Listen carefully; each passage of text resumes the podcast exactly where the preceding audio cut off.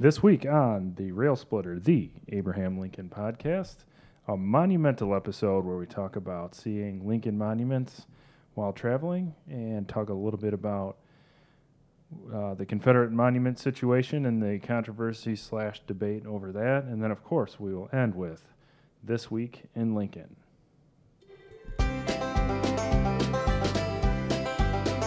These two great gentlemen are dedicated to a proposition. Excellent to each other. And party on, dudes!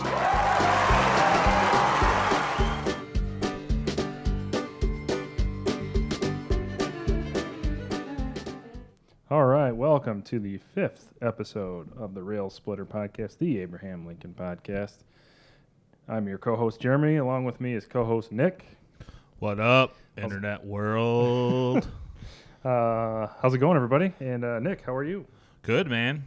I haven't like seen you for for a while. Yeah, we. Uh, I, I took Where a you little, been? I took a little time away. I was actually traveling to Boston. So those of you that follow us on Twitter and Instagram may have kind of joined me a little bit in my travels. Um, The perks of an administrator, huh? Get Yeah, to go to the well- get to go to the conferences. I went to.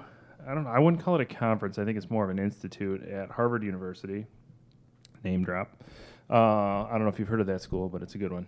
Uh, no, in all seriousness, uh, it was. I heard it's equivalent to the Harvard of the Midwest, Illinois State. Yeah, it's the, Go Redbirds. The, the Illinois State of the of New England. Uh, no, and I am wearing my Harvard T-shirt because I'm I'm a geeky tourist in that way. But uh, no, I actually went to a conference. Um, as most of you guys uh, who are listening know, uh, Nick and I are both educators. Um, I was we were both history teachers. I went to the executive branch, and I'm now an administrator. Uh, but I went to a conference on deeper learning, and it was absolutely incredible. An incredible five days um, learning about there's a kind of a newish concept or at least a new term called deeper learning which is um, really deeper learning. it's really kind of what we do here um, the best metaphor that i heard while i was there was uh, ron brewer who's an extremely talented educator from uh, massachusetts talked about how his dad worked his whole life and retired and right after he retired he wanted to see the world so he and his wife went on a European vacation where they saw 14 countries in 13 days. Uh, when they got back, they had the family over and they're talking about their experience, and they had all these pictures laid out, and they were arguing over what blurry picture taken from a train window was from what country. You know, this was from the Vatican. No, no, I think that was in Venice. No, it was in Florence. And um, you know, his point was they they did this tour and they and they really didn't learn a lot about anything. They obviously had a good time and it was fine, but um, he, he kind of compared that to the American education system. Like, is that what we're doing, or are we stopping and getting off the train and spending a few days or a week in a country to really get some depth of knowledge? And and and the conference was about creating learning experiences that were a little deeper. this sounds like it's justifying me always being behind pace on my um, pacing guide. So yeah, I uh, think I think so because if we're content driven versus skills driven, it's a big difference. So I don't want to get too wonky into the to the what we do for a living, or more specifically, what I do for a living. Hey, I, I'm Uh, liking this. This will give me, you know, a little bit of credibility in the social studies department when I'm way behind everybody. I think it, if nothing else, it justifies having a podcast about one person because we're we're hopefully providing a depth of knowledge. But no, in all seriousness, the conference was great. Um, Jal Mehta was the the professor from Harvard who ran, and he's like the the person for deeper learning, and he's really his research is really geared toward what makes learning last and what makes it effective and and meaningful and, and lifelong.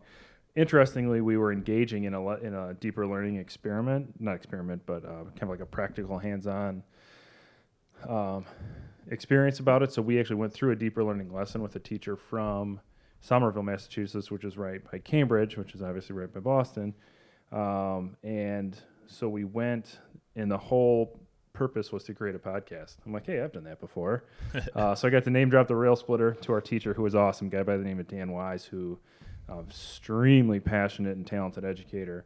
He Did he, had- did you pull up the episode for him to listen to? well, we had to actually create a podcast for the Deeper Learning Conference. So I made, and I'm not going to post it because it's not great, but I made a Rail Splitter episode with one Nice. of my colleagues. Uh, but what we did oh was man, you kicking me out already? no, no worries at all. Uh, but what we did was we went to, um, we, we, we met at Harvard. We're introduced to the topic, got on the T, which is their subway, took a, went a few steps north and interviewed a director of a homeless uh, center. And he was a Vietnam War vet who was passionate about helping out homeless people. Um, and he talked brilliantly about homelessness and what homelessness does and what how it impacts people. And um, just a really, really insightful interview. And then we took that, we recorded it for audio. Then we took that, and, our job for deeper learning was to make a podcast. Which, if you're a high school educator, that's a hugely um, uh, deep way for students to engage with the material. So instead of reading about homelessness, or even talking to someone who has dealt with homelessness, or even talking to someone who is homeless, now they've got to take all of those things and, and create something. So that was kind of the point of it. But what we did for our project was we tied in, there's a line in Lincoln's second inaugural about caring for he who bore the battle and his widow and his uh, child that he left behind. Um, so there will definitely be a future episode of the Rail Splitter, basically a longer version of the project that we ended up turning in. Uh, but it was fascinating. And Nick, I know you do a lot of work with veterans, um, so that could definitely tie into your work as well. Yeah, no, that that sounds amazing. You know, that's kind of funny because uh, while you were in Boston, you know, enjoying air conditioning and whatnot, you know, I was sweating carrying gear around. But uh, during that, we interviewed some uh, uh, Sharon out at Arts Place in Rockford, Illinois, here, and they're a summer program for people coming in to learn arts. You know, kind of what you're doing, creating podcasts as an art. She talked about, you know, justifying. If you ever have to justify the arts to stay into school, is not necessarily to argue the content, but to argue the skills that they learn, the lifelong skills of creating art, the follow through, the problem solving that goes into all of it. I was just thinking that while you were talking about it. So, kind of interesting. You're out in Harvard doing something with that for educators across the world. She's doing in Rockford here, working with uh, the youth and you know the city of Rockford. So, cool stuff going on out there. That's for sure. Right, right, yeah. So, and, and we're hoping uh, to kind of bring all that stuff in. So we try to bring our experience as educators into the podcast and into what Lincoln means to to everybody. Um, and you know, I think you can look no further than how brilliant Lincoln's writing is, Lincoln's speeches are, Lincoln, Lincoln's accomplishments are, and he had two weeks of formal schooling. Um, and formal schooling, so that was not the path necessarily for him, at least. So how did he learn, right? Through drive, through determination, and, and various other things. But engaging deeply in the work, I think, matters. Active learning Active learning. That's and good. and deep. What was it? Deep learning, deep, deep learning, thinking. deeper learning. So, anyway, that was a great experience. Uh, hopefully, um, I believe that that that gentleman um, may may want to even come on the podcast because he was very passionate, specifically specifically about veterans, which ties right into um, what Lincoln said right after the famous uh, "With malice toward none, with charity for all" line. So very very Dude, you're out networking, man. trying Hustling, to. Uh, I mean, for the show. I felt I fell right. You know, I fell backwards into. Uh, you know, hey, your assignment is to create a podcast. I'm like, Did you know that Yeah. going out there? no, I did. Well, um, I got to pick. We kind of had to pick where we would go for our deeper learning practical experience, and that just happened to be mine. Did you drag your colleague to that that went with you? Yep, Or- yep. We went to that one together, um, and there was another session that we went to separately um, that I found another example that we'll get to later in the show uh, that I'd like to bring in because they talked specifically about facilitating conversations about uh, racial issues tied to slavery and the Civil War. So it was really cool. Um, but if you were following on Twitter, How come? How come I didn't get an invite to this? I'm working that angle. yeah, I don't know. I, yeah, I, I need to be there. yeah, I Who's, agree. who's, Terrell, Julie. Those are our supervisors, who I don't know if they listen, but if they do, we're all giving you shout outs all the time. um, so, one thing that I was trying to be active on in kind of a side project through my whole travel was something I'm interested in, and I want to do a series of episodes over the life of this podcast, which is um, how history, people, those of us interested in history, can have interesting travel, right? How do we travel as you know, I don't want to say historians because we're not academics in that way necessarily, but you know, I love How do history nerds vacation? Right. Yeah, vacation more than travel maybe like, you know, I there's two arms to it. Obviously, I mean, I like going to where things happen to see a little bit of how they happen. It's, it's there's always something significant about standing where where p- important events happened, but I also I have a soft spot for monuments. I really like to see big bronze statues of dead people that are somewhat inspirational, and I I don't know why that's just a form of artwork that appeals to me. Yeah, they're they're all over the place too. So luckily for you, you can find them anywhere. Heck, Well- we go around Rockford and find some. if you're looking for, I I have yet to go to a major city where I have not found Abraham Lincoln. Um, I was in Indianapolis again for a conference. This one was not nearly as Dang, how many conferences you go to? it was not nearly as engaging as the one in Cambridge. Uh, this one was in Indianapolis, uh, put on by the College Board. But anyway, um, I was just I was really down in the dumps. I was at that conference by myself. I was lonely, missing my family, blah blah blah. Um, had you know got some bad news about some other stuff, and I was just kind of moping around the city. And I found a statue of Abraham Lincoln in a really beautiful square that they have downtown, and it's provides comfort for me. It's weird and it's maybe it's embarrassing to admit, but like that just lifts me up and helps me, and I just feel I get that kind of inspiration from Lincoln and from history, and it just made me feel good. I just watched Amper, uh, Vampire Slayer, Abraham Lincoln. And we go true. and five episodes in a row, bringing up that piece of garbage. Um, but you know, anyway, you know, t- traveling as a history nerd, I mean, it definitely uh, it influences where you go, what you do. I mean, heck, I've I sidetracked my family on many. I once had a goal to go to every capital. Uh, so every state we drove through, we had to go to the capital. Um, you know, like I'm bringing home a picture, an autographed picture of the Oklahoma governor, who I can't remember at the time. I wonder if I still have that too. Like thinking it was cool. Um, it kind of is cool. and then you know I, I drag my- you know my poor girlfriend Kira around these Civil War battlefields, and I literally have the atlas open, pretty much just tracing a route that we walk, walking endless miles um, out there in 100 degree heat in Gettysburg. And then when she complains, I just remind them, hey, luckily we don't have wool uniforms like they did when they're out there. So, um, Or or cannon and musket fire and oh well, yeah. I mean that's just obvious. I didn't think I had to bring that up to her. So. You just keep that one in your back pocket in case you need that argument. I've literally made vacations around hitting historical sites, Mhm. and you know, almost in a a lot of times it does come across in a selfish, nerdish way. Yeah, I mean, I, I feel the same way. You know, I feel like you know when we we got to go for a walk and find this spot that this thing happened or this monument, for me to feel this soothing kind of comfort about, you know, the permanence of history and how it's there and for better or for worse. And I do think this ties in very closely to the Confederate monument discussion, which we're we are going to get to toward the end of tonight's episode. Um, You know, kind of talking about that too. One of the first things that really got in history, my parents actually made a trip to Springfield for me, and unfortunately, my brother got dragged along to see the Lincoln sites. You know, kind of tying it back to the podcast here, and then just kind of how that you know got me into history, the love of Lincoln, probably why I'm here right now. You know, um, shooting it with you. Yeah, and that's I, I went to Springfield when I was in kindergarten, and I still remember it. I mean, the top three visitor tourist sites in Springfield are Lincoln related, Oh, of course, yeah, that's the whole the whole city. Yeah, which is kind of funny because you go to East Aurora, New York, and Millard Fillmore Museum's only number four. yeah, I mean, come on, what In else that- is there in in, East Aurora? So, you know, Fillmore, God, for crying out loud. You know, I came across the White House official website. I don't know if the quote's still there, but the quote they used was uninspiring for Fillmore. of course So- it is. And how could it not be?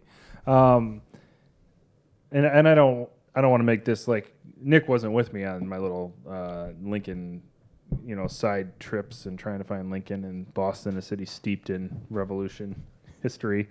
Um, so I don't want to make this just about me. So Nick's going to kind of jump in, obviously, with um, some questions and all that kind of stuff. But I, basically, I'm going to find out what I missed. Yeah. So while I was here sweating, um, you know, and very tired after working hard, I, I just want to know what he did and had fun. I, I will say, I worked hard too. I was very, very engaged in that institute. You can't go to something at the Harvard Graduate School of Education. I mean, that- they they work you, they push you. Anyway, um, so I had class. You're just saying that so the district doesn't get mad Right. about the money spent, but something like that. So wink, wink, I got you. so I left for the. I, we're we're in North Central Illinois. Yeah, talk about.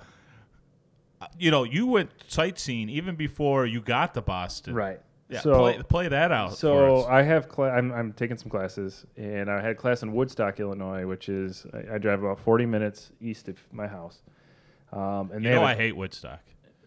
this maybe is this like a Illinois. This Yeah. is like Cary Grove related. Yeah. Like, we won conference basketball and we got bounced the very first game in the playoffs by Woodstock. The Blue Streaks? Oh yeah, dude. I, I still upset, hate him today.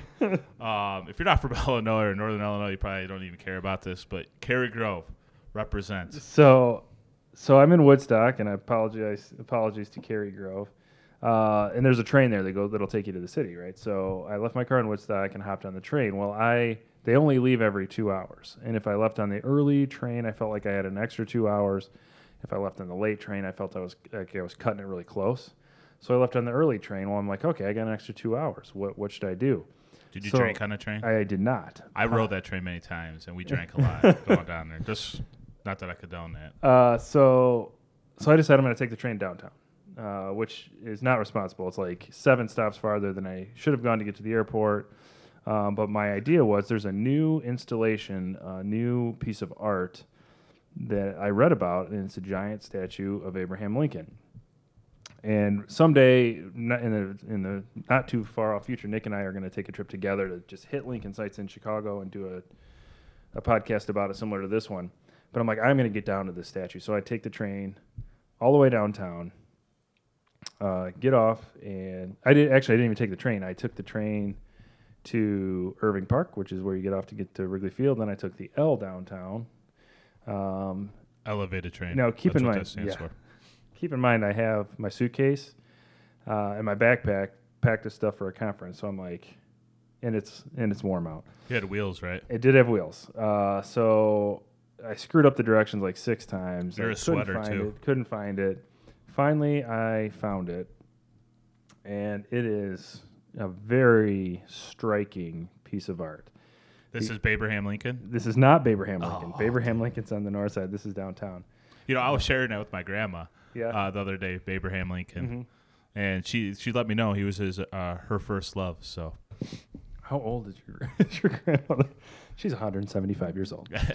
um, so I, I see this thing and it just kind of comes comes out of nowhere. Um, and I actually recorded some audio of it, but the audio is is pretty bad. Um, so I don't know if we'll be able to play it for you. But the lay it out for us. What's it look like? the it's it's the first thing that's going to strike you is it is tall like you're used to these like bronze statues that kind of stand out you know and they're probably i don't know 15 feet tall or whatever but this Is, is, the like statue tall or is the platform tall? it's not on a platform you stand they're standing on the ground standing on the ground. Yeah. How tall are we talking? uh i don't know i think Like ten feet? oh no it's way more it's like 30? 20 25 i think Damn. but it looks i mean it's hard to put that in perspective it looks super tall um, but the idea behind the artwork is it's um, designed to like depict lincoln's coming across generations. So there's a statue of him next to a statue of a present day figure with the idea that he's kind of like talking to him and it is 25 feet tall i just looked that up. He's kind of talking to him about something. So like the the other figure who's a modern day person is holding like a document and lincoln's got his hat off and there's pictures of this on our instagram and he's kind of talking to this other figure and lincoln is you know tall right in the middle of the city you know as you're looking up at some you know at this thing it's very striking but like I couldn't get past the modern day statue is this guy that looks like a dad. Like he looks like like someone all I could think of is this is the dad joke statue. These look like two they look like they're just popping off super cheesy horrible dad jokes cuz the other statue has got this like this like white sweater that's like got, got like big diamonds in the white we talking like a Cosby sweater, not it's not like not not in like the loudness of the colors. which I'm going to rename to Dredge sweater just for the Yeah. record. Because Cosby, you know, Yeah, he's got his He's- issues. Uh, and he's got like a pink collared shirt underneath this this white sweater. I'm like, okay, he he looks like a nerdy dad, like a nerdy white white suburban dad. So okay, I'm talking about that into my microphone, and I apologize that the audio didn't work out. But then I get up closer and I see that that that dad guy has the white sweater, the purple collar, and he's got on literally corduroy pants. like these big, yes, dude. these big corduroy pants with these bright white tennis shoes.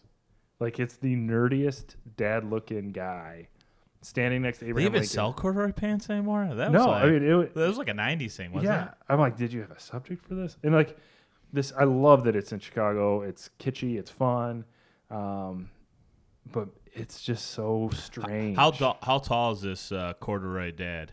he's Link. The Lincoln figure's 25 feet tall. He's probably like 22 feet tall, so he's like a little bit shorter. Um, but it really, it really looks like two guys getting like doing dad jokes, like really horrible dad jokes. What what's a, I, I'm not a dad, so what's a really horrible dad joke? Oh man, if you Google them, there's so many. Like, you know, how do you how do you give an octopus ten giggles? you, you give him ten tickles, Wow, that, that's that's Ten- bad. tentacles, because ten tic- Yeah, tentacles. I got you. There's plenty more where that came from. Hey, he's a dad too, so Yeah, he, yeah. he's got uh, endless supply. Yeah, yeah. Um, All right, so you go there. Um, So anyway, I'm getting we're getting not even close to where we need to go, and we're wasting some time. So anyway, so I risk missing my flight to Boston, which would be really bad from an employment standpoint, and I end up sprinting through Chicago, sweating like crazy, to get back on the train, to get back to O'Hare to catch my flight. But I ended up doing it, so I made my flight back t- to go to Boston. And in Boston, I did everything I could to find as many Lincoln sites. you know, O'Hare for the listeners who aren't from Chicago is not in Chicago. O'Hare, the busiest. There is a Midway is in Chicago. Well, they're about like technically it's in Chicago, but it's not near. It's nowhere near downtown. Yeah, it's yeah, it's really almost a suburb. I mean, Rosemont is really what's by. The only reason it's Chicago is because Chicago annexed it Yeah. to make to build the airport. Yep. Um, but anyway, uh, so we get to Boston. We spent all day Sunday touring Boston. So my colleague was great trying to find the Airbnb and all that kind of stuff. what time you get in? We we landed at eight. Um, got to the Airbnb What, get, like what day of the week again? Saturday. Saturday. Yeah. So, so okay, so no Lincolns that night at Boston. well, uh, there was. Uh, so we get to our Airbnb, we have dinner, have a few drinks, and I'm like exhausted. Like traveling all day, running through the city. I had to be up at six to get to my class. And I see this like giant lit up monument right in the middle of, and it's in Cambridge. And I'm like, oh, what, you know, what is that? And I get over there, and it's the Cambridge Monument to all of the people from Cambridge who died in the Civil War. And who is in the middle of that Grant. monument? Abraham Lincoln. Oh damn. So um, it was cool, um, and, and I would recommend it. It's a really, really cool um, um, monument. Um, I believe there was another Lincoln sighting too when you got to your place. yes, your at the at the actual Airbnb, and I apologize to the people who I rented the Airbnb from. I went through their collection of vinyl, great jazz records. I listened to Desire, the album by Bob Dylan, on their record player, Nice. uh, which wasn't sound? even set up. Oh, it sounded great. It was awesome. Huge Dylan fan. Yes, yes. Dylan on vinyl, nothing better than that. Yeah, too. so that was cool. But on the bookshelf, among and these were probably Harvard students, so you know obviously their bookshelf is way more impressive than mine. But the Fiery Trial, the book we reviewed last week, on the shelf. Fate. That's what we call fate. Yes, very cool, very cool. Or All just right. good taste. So, So, you go to sleep. You dreamed Lincoln, I'm sure. of course. Um, probably Abraham Lincoln. Um, but then you get up. Any Lincoln signings in the morning? Uh, in the morning, we we did the Freedom Trail thing. Uh, the if Is you, this Sunday now? this is Sunday, and I'm going to kind of combine Sunday and Wednesday because the Massachusetts What- State House. the- just How bear the with hell me. are you going to combine Sunday and Wednesday? You're Be- like missing because the because very for, for one very important reason, the state house is not open on Sundays, even though it belongs to the people and it should be. Um, so we went. So when you go to Boston Common, the state house is right there. So if you're touring Boston and the state house is open, when you get off the train and you're in Boston Common, you'll see the very famous and very well done monument to the 54th Massachusetts. So Nick, a little history on the 54th. Uh, 54th was the first all African American uh, division, pretty much. Soldiers who went out there and fought, um, led by uh, Shaw, um, Robert Shaw. Am I Yep, correct on Robert that? Gould Shaw. Yeah, Yep. Robert Gould Shaw. So um, basically, if you've ever seen the movie Glory, and that's kind of what that story is based off of, which is definitely probably the best Civil War movie out there. uh, minus Lincoln, depending how you classify that as a Yeah. Civil War movie or not. So, um, recommend watching Fair. that for sure. So, um, yeah, and then you know, very decorated. Um, went out there. Uh, what was it, Fort Wagner? Am I Yeah, correct it was Fort Wagner that Fort they, uh, Wagner. They took place in that um, battle right there. So, Yeah, I believe the book is called One Gallant Rush. That's about that story about how they uh, very heroically led the charge, uh, ill-fated uh, ultimately of Fort Yeah. Wagner. But the monument to them is very well done. Um, it's a little centered, probably more than it should be on Robert Gould Shaw. Uh, taking anything away from him. layout. Uh, are we talking? What's it look like? Paint a picture for us. Uh, on the back, there's a really nice inscription about uh, the, the kind of the backstory. It acknowledges first the white officers, um, and then it talks about the the fact that many of the soldiers were former slaves and how they kind of proved many people wrong, many contemporary at the time ideas about black people wrong by by being very effective and uh, worthy soldiers. Uh, and then you kind of have to go up some stairs to go around, and then the front is a big bronze uh, depiction of Gould Shaw in the middle with all of the 54th kind of behind him marching into battle. Um, it's very, very well done. And when I was there, there was a reenactor that was there that was kind of kind of cool to see as well. Oh, sweet. Uh, was it off on its own, or was it part of a you know kind of historical complex area? I mean, it's on Boston Common, which is very historic in nature, and it's and it's right across the street from the State House, so it's kind of all in it, but it's definitely on its own. Like it's not part of like a series of monuments by any means. Um, A lot, unfortunately, of, lot of traffic for them. oh yeah, tons. Yeah, Okay, it's it's in a really prominent spot. Um, so I have not been to Boston to all the. Oh no, it's so yeah, it's it's knows. impossible to miss. It's definitely a it's definitely a draw, um, and, and you cannot go. I mean, there's really you, there's really no way for to go from Boston Common to the State House without walking past it. You just you can't. However, excuse me. However, when you cross the street, there's a huge statue of none other than fighting Joe Hooker. because why wouldn't you have a huge It's- statue of fighting he- Joe Hooker and all the stuff he did? Yeah, yeah. Like, hey, this here's a guy that lost a few battles and got fired. Um, but yeah, it's, he's very prominently placed, um, right, right at the entrance, and you can walk right up to his statue. You can't walk right up to the statue of John Kennedy, but whatever. Uh, but in the state Who's house, taller, Kennedy or Hooker?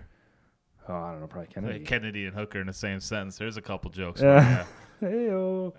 um, but anyway, so and I don't want to drag out too much. Like, kind of, I feel like I feel like I'm kind of showing you my vacation slides right now. But um, there's Lincoln is actually very prominently placed in the Massachusetts State House as well. There's a bust of him with the entire text of the Gettysburg Address, and the biggest portrait, or one of the biggest portraits, in the whole State House is of Abraham Lincoln. It's bigger than all of the the governors and all that kind of stuff. So there's tons of cool stuff in there to check out as well.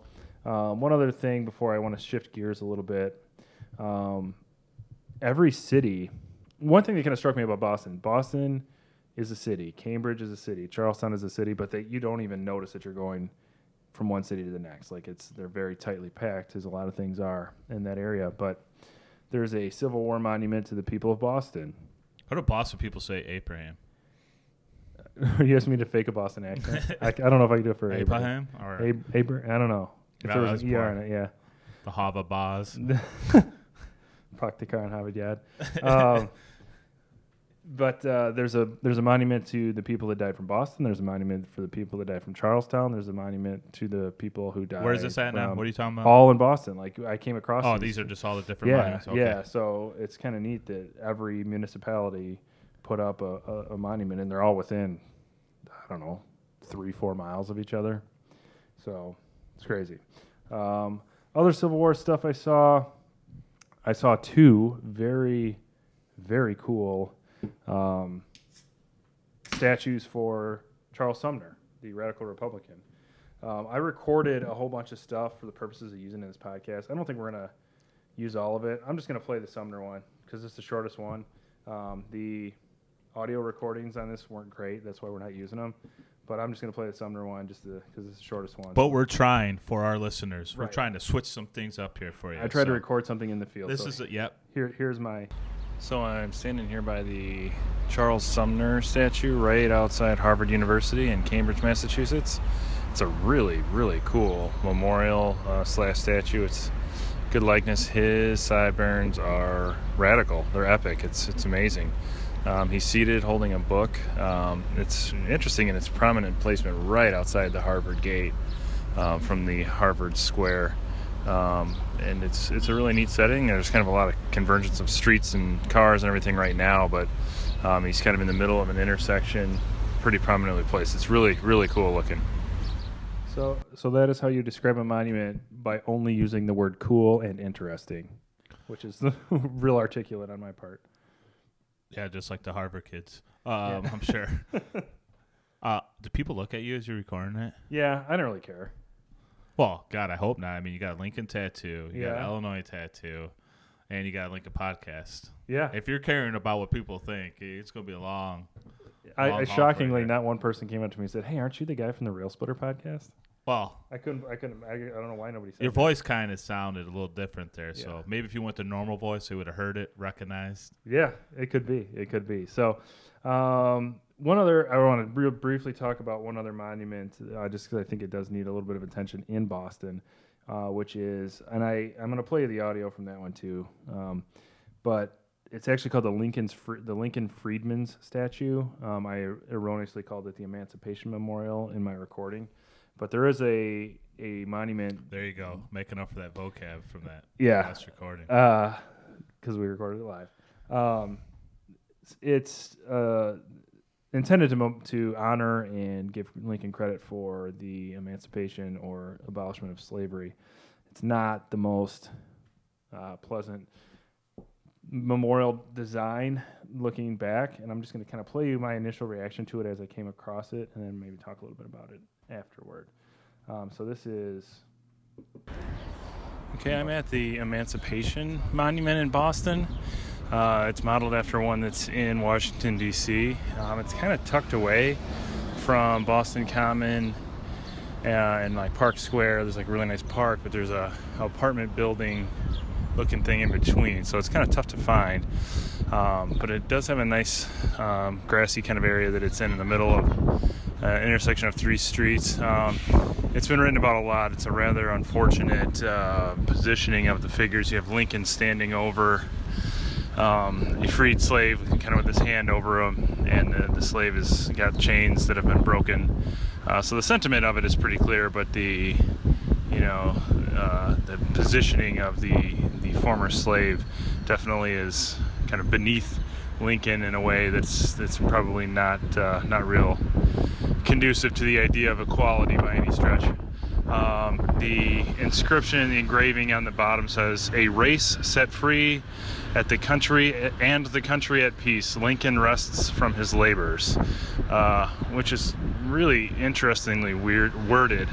Um, you know, uh, you know, a country's at peace, a race set free, and then Lincoln rests from his labors, because you know, we all know what happened as soon as those things, two things happened with Lincoln. He rested for sure, still is.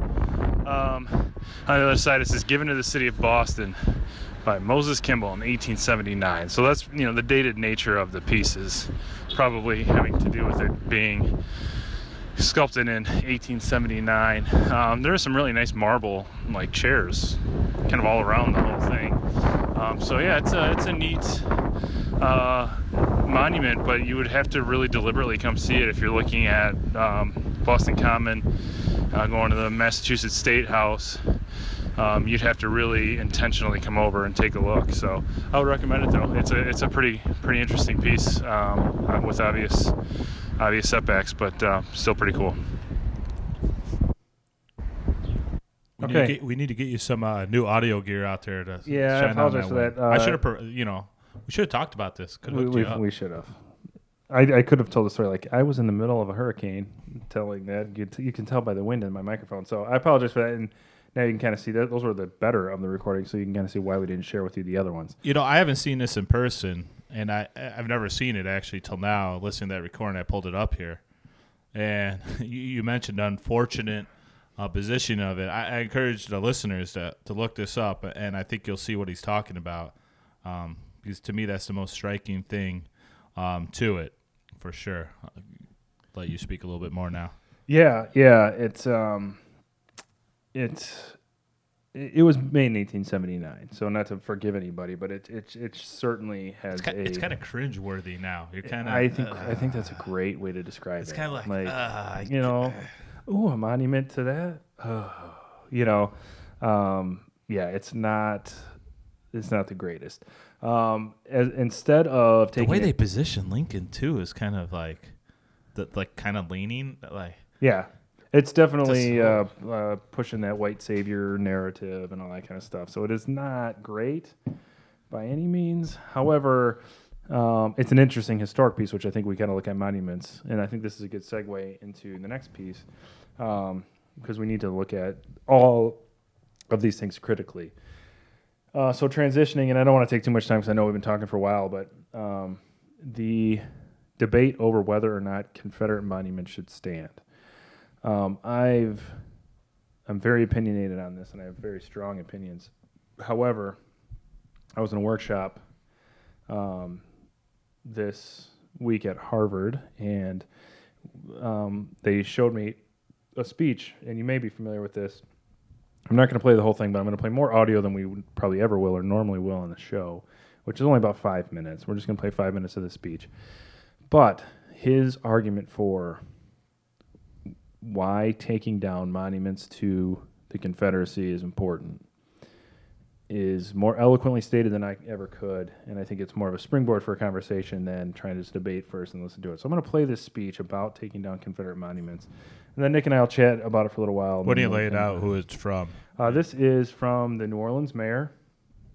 Um, about there was a Jeff Davis, um, Jefferson Davis uh, statue sitting very prominently in New Orleans, and some other Confederate officers. His name is Mitch Landrieu, and um, he is um, very, very eloquent about saying it, but he's also he doesn't pull any punches. So I don't want to set you up too much, but he is uh, he called a meeting to deliver the speech. I think it's very well said. I thank you all for uh, coming today.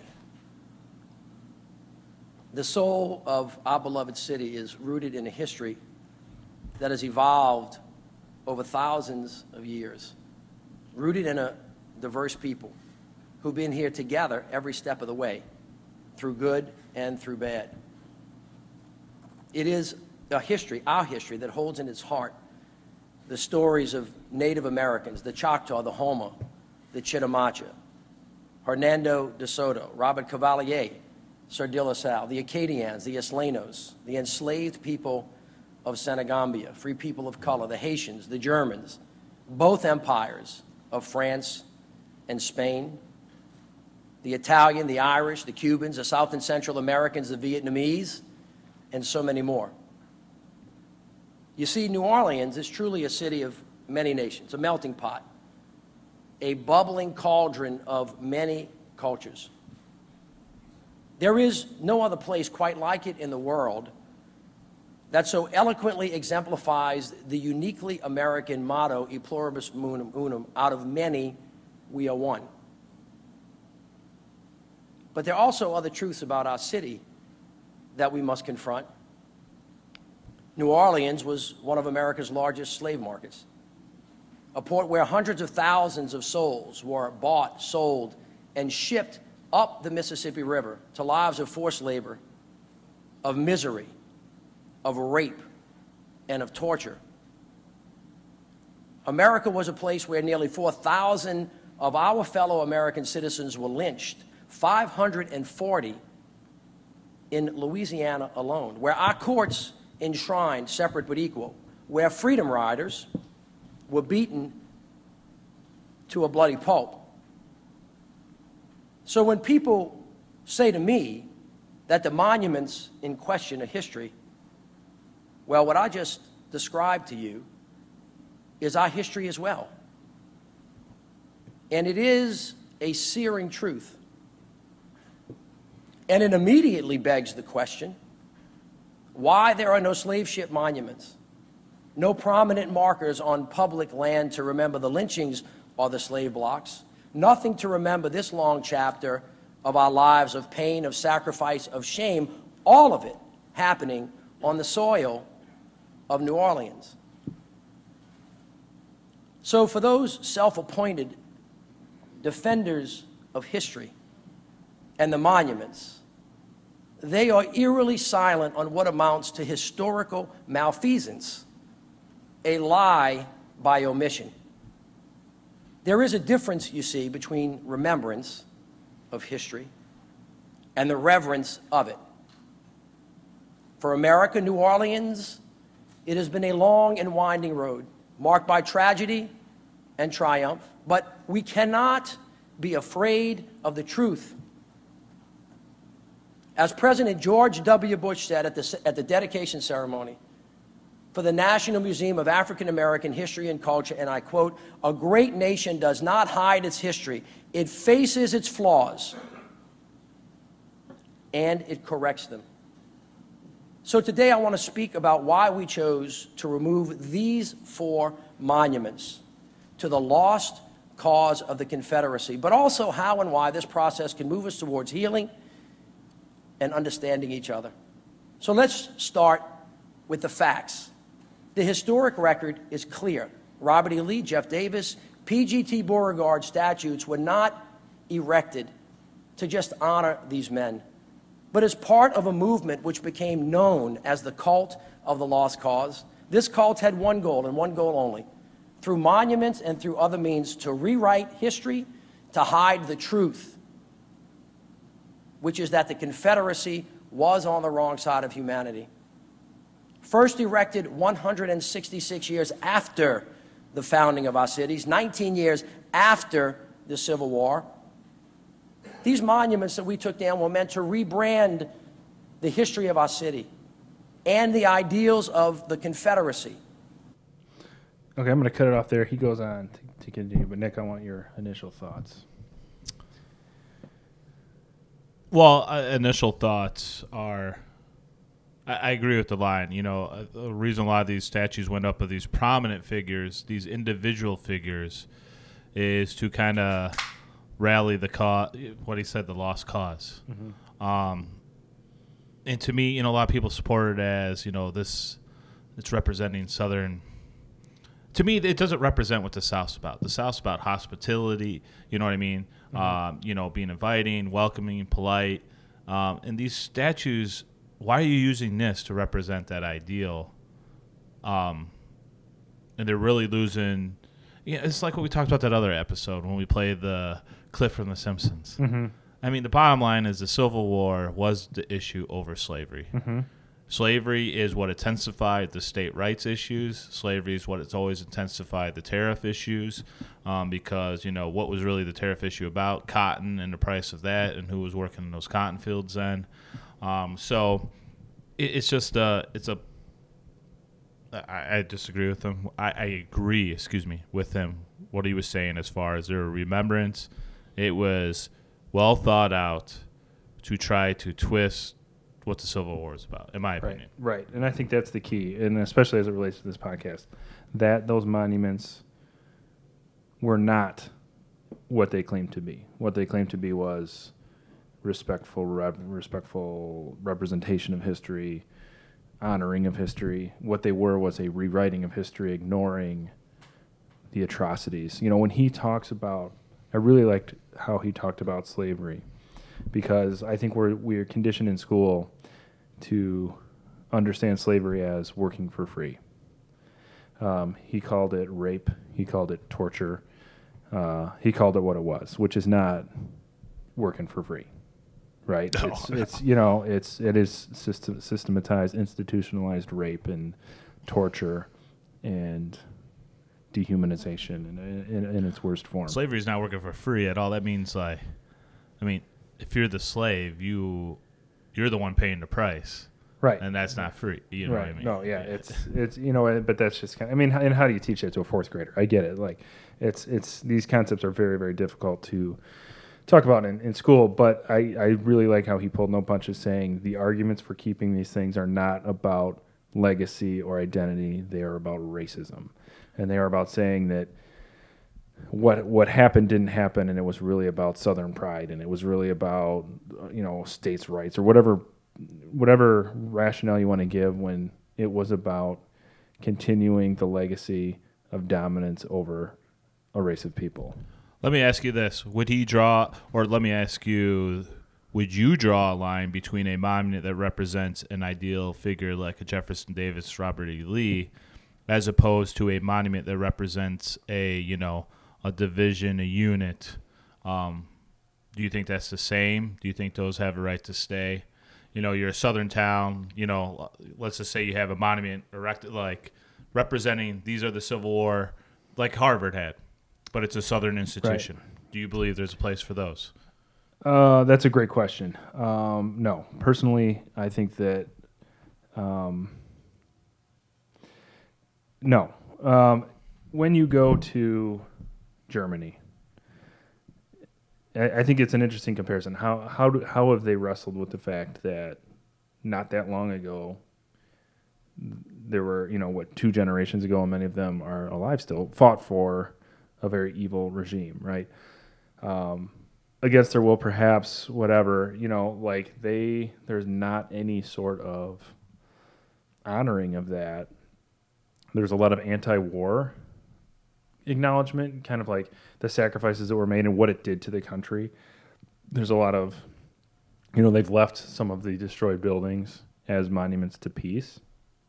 I think there's a place for that, uh, but it's it's always kind of a, a slippery slope when you're acknowledging any group. And I'm not saying like you know. what about some of America's wars, though? Vietnam, where some people say, um, not, not that I agree with it, but some people would say America, some of their actions was wrong.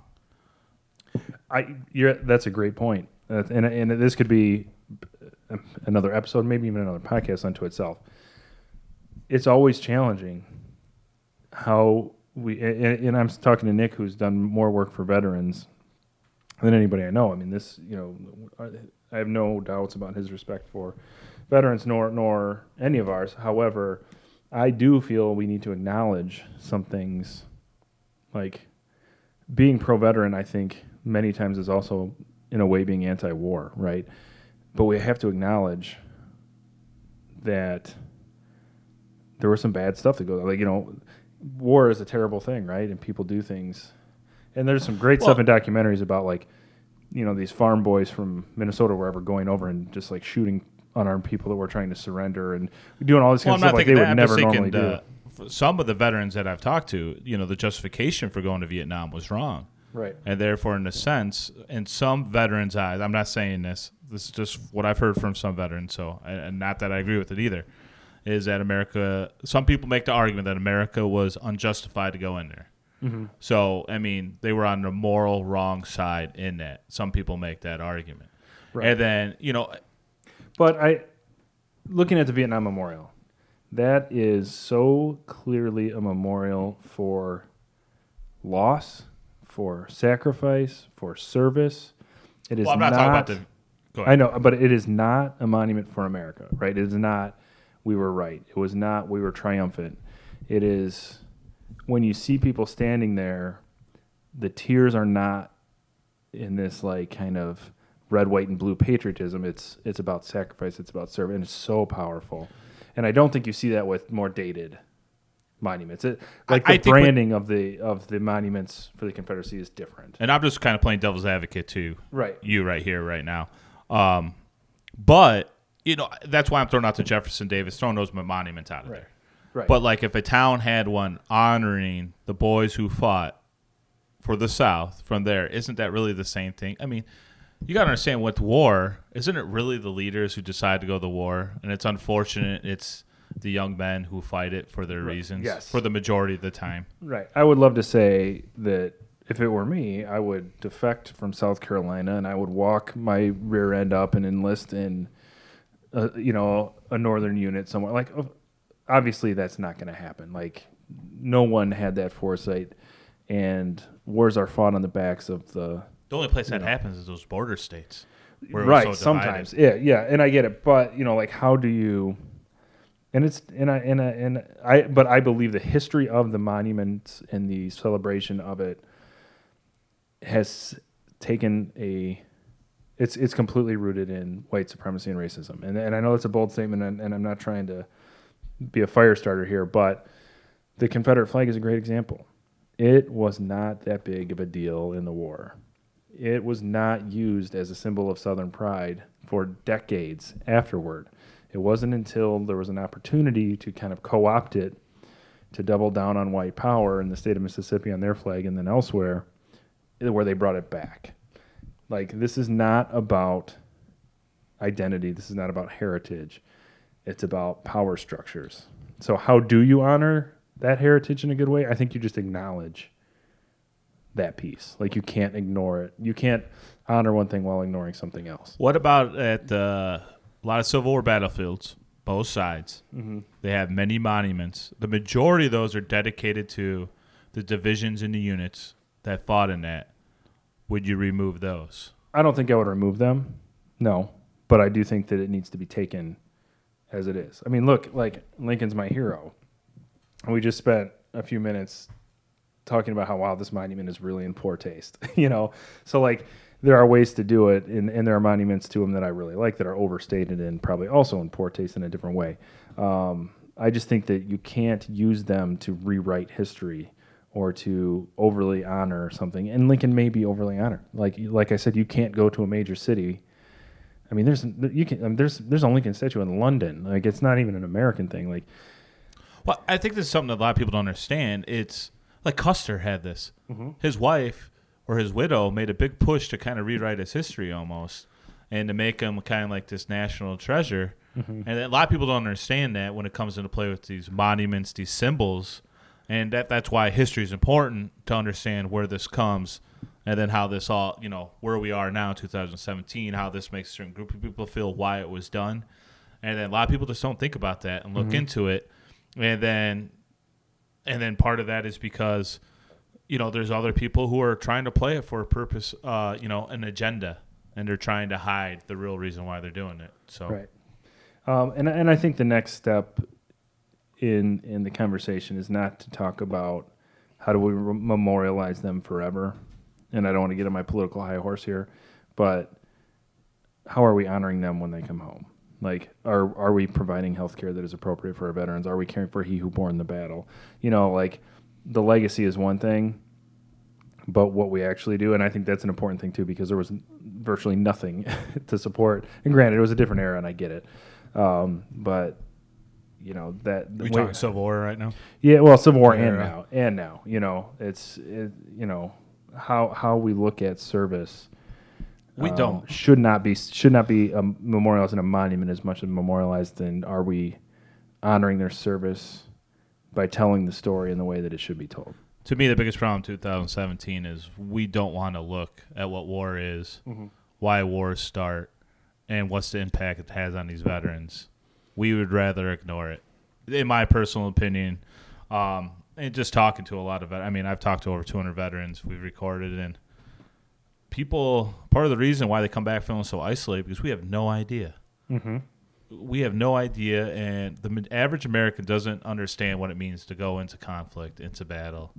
And and we try to not hear that. We like to wave the flag um, and you know do the fourth of july thing but we really don't to me the best thing we could do is have an open mic get the whole town out and listen to these guys and ladies talk about the experience that they had and we that would be the most patriotic thing we could ever do Right, and, and. I think that speaks to what we're talking about. To bring it back to the Civil War, learning about what actually happened, learning about the sacrifices that were made, actually honoring and respecting what happened, what they could control, what they could not control, um, and holding people accountable if they need to be held accountable, and respecting the sacrifice at every turn.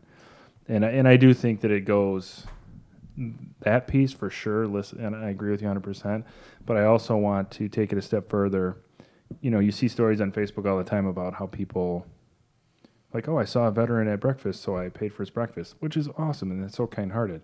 But wouldn't it be great if the federal government provided the services that veterans need from a healthcare standpoint and a mental health care standpoint so that we all, as a society, handled it? This has gotten so far from Abraham Lincoln, so if you're a Lincoln nut and this is the first episode you listen to, it's not always like this, but it's something that I know we're both passionate about. And we went from a nice little story about my vacation to the fo- the foibles and falls and pitfalls of the. Well, that was for the people who want us to get in a little more detail and deep. I guess there. so. But anyway, Mitch Landrieu, I think, I do also think that his speech carries a little bit of weight because he's a Southerner, right? You know, I mean, I th- do think there are elements of it where I could say the same thing, and I don't have the same frame of reference. Like him being a leader from the South and him saying, "This is who we are as New Orleans," a hugely important city in the South. I do think he's got a little bit of authority, and when he calls out that mindset, I think it's really, really powerful.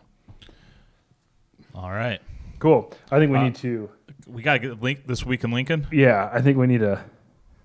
Let's spin this a little more positive. It Come started, down a it started, bit, it started down. with vacation. It turned into how we're underserving veterans, which is a downer. So let's bring it back up. Hey, no, it's important stuff though. But I this agree, Good, I this agree. good conversation. I agree. today. haven't seen All you right. forever. You hanging out in Boston, Harvard without me. That's right. I'm rubbing elbows with intellectuals and and, Har- and you know and when I was recording that, and I said, "Oh, it's right outside Harvard Square." I'm like, I've never sounded more Midwestern in my life when I go Harvard Square.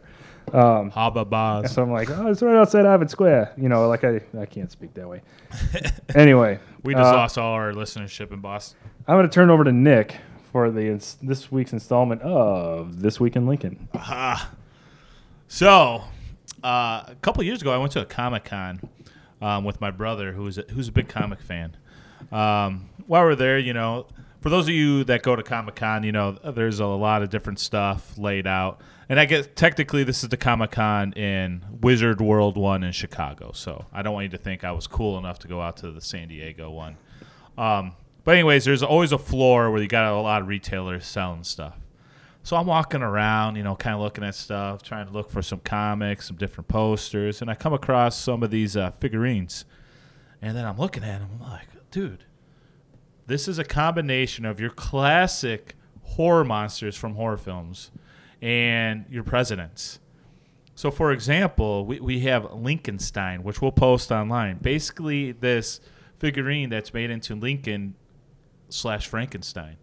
And then, and then I came across the, the Nixon swamp monster. Wow. So I'm like, I can't pass up the Lincoln, uh, excuse me, the Nixon swamp monster. I actually bought that, and it's actually in my classroom now. So um, it's just kind of interesting thing. Just once again, seeing how presidents and Lincoln, um, some of your more well-named presidents, are used to, just to sell products in all these different ways, and that's what we keep seeing week in and week out on this this week in Lincoln.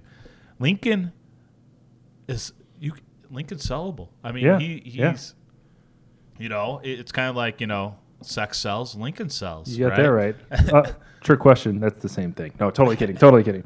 Um, yeah, and that's that's a great uh, example of this week in Lincoln because I do think that uh, the intent of that piece, that segment, is to find funny things. So you got Lincoln and monuments, Lincoln on currency, but you also got Lincolnstein. Lincolnstein, if Frankenstein.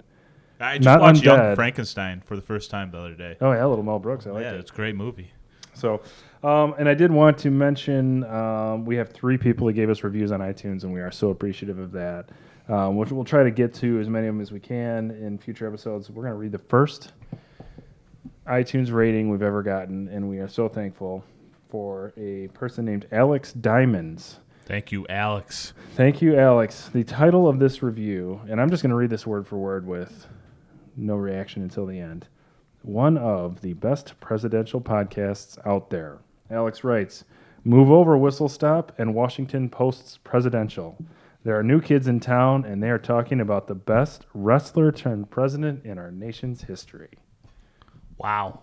Wow. High praise. Uh, Thank you, Alex. Alex, you are way too kind. I really appreciate uh, the sentiment. Uh, Whistle Stop's great. Washington Post Presidential is one of my favorite podcasts of all time. They're coming out with a new one called Constitutional, which is hopefully going to be cool as well. Huge, huge praise. Thank you so much, Alex. It was a five star rating, which we are so grateful for.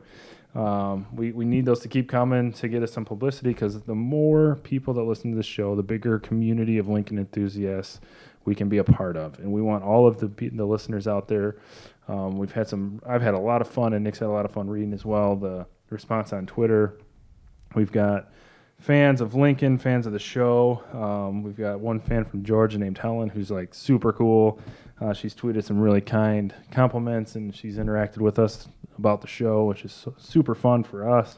I- I think So- the key word you said there was community. We'd love to build a Lincoln community. You know, get stuff going on Twitter, we get a bigger following. There's so many different things out there we could do, um, different forums maybe we could set up and just um, chit chat about it. Heck, we get enough followers in different places.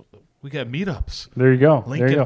meetups. How about Um, that? And, and honestly, uh, you know, we say that half jokingly, but if you know, if I'm walking around, I'm not joking You know, all. yeah, if we're walking around Boston looking at Lincoln stuff, I'd love to put a feeler out there. Anybody in New England want to want to go do some touring with us? You know, that kind of stuff would be fun. We want to build a community where talking about and appreciating history is fun, exciting, and it's not frowned upon or nerdy. I mean, it is nerdy, but we don't care. We love you. We love the nerds. We also want to get guests, you know, and then when they go watch we come on your podcast, we start showing them this is why, you know, we got Alex listening to us. Right, right. and then sure. we, you know we got um what's the lady uh, from Georgia? Sorry, I forgot her. oh, Helen, yeah, yeah, we got awesome. Helen Yeah. in Georgia, loving the show. Yep, so yep, she's awesome. So you know we're coast to coast. We're in Japan too. I hear we got a listener in Japan, we have one listener in Japan. Yeah, we got a download in Japan. I believe we're in like 12 states now. So and we have not forgotten about you in Australia. Yep, and uh, we also I want to make sure that we mention.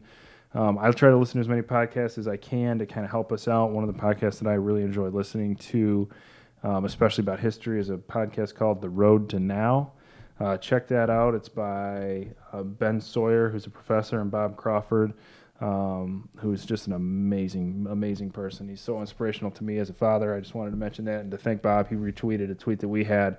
Um, basically, I said thanks for helping us make our show better, and uh, he retweeted that. So thanks, Bob, for that. Thank you, Bob. listening. Um, but anyway, we've talked for quite a while, um, and this show could continue on, and we'll probably touch back on these issues because they're deep, and we just kind of scratched the surface on a lot of them. Um, and we do also want to kind of talk about Lincoln tourism because I do really enjoy that. Oh yeah. Next week is one of our special weeks. We are going to talk about Lincoln and wrestling. Nick's going to take center stage on that one as our WWE expert, eh, but we will make it certainly rooted in history and, and about Lincoln. It's more about Lincoln, less about um, wrestling, but definitely about both. So, Nick, any concluding thoughts? No, I, th- I think you know next time go to Boston, take me. I will do my best. So, You hear uh, that, Trail Julie? yeah, Can I go, please? So, ladies and gentlemen, have a great week. We'll see you next week with our wrestling show. And until then, keep treating each other with malice toward none and with charity for all.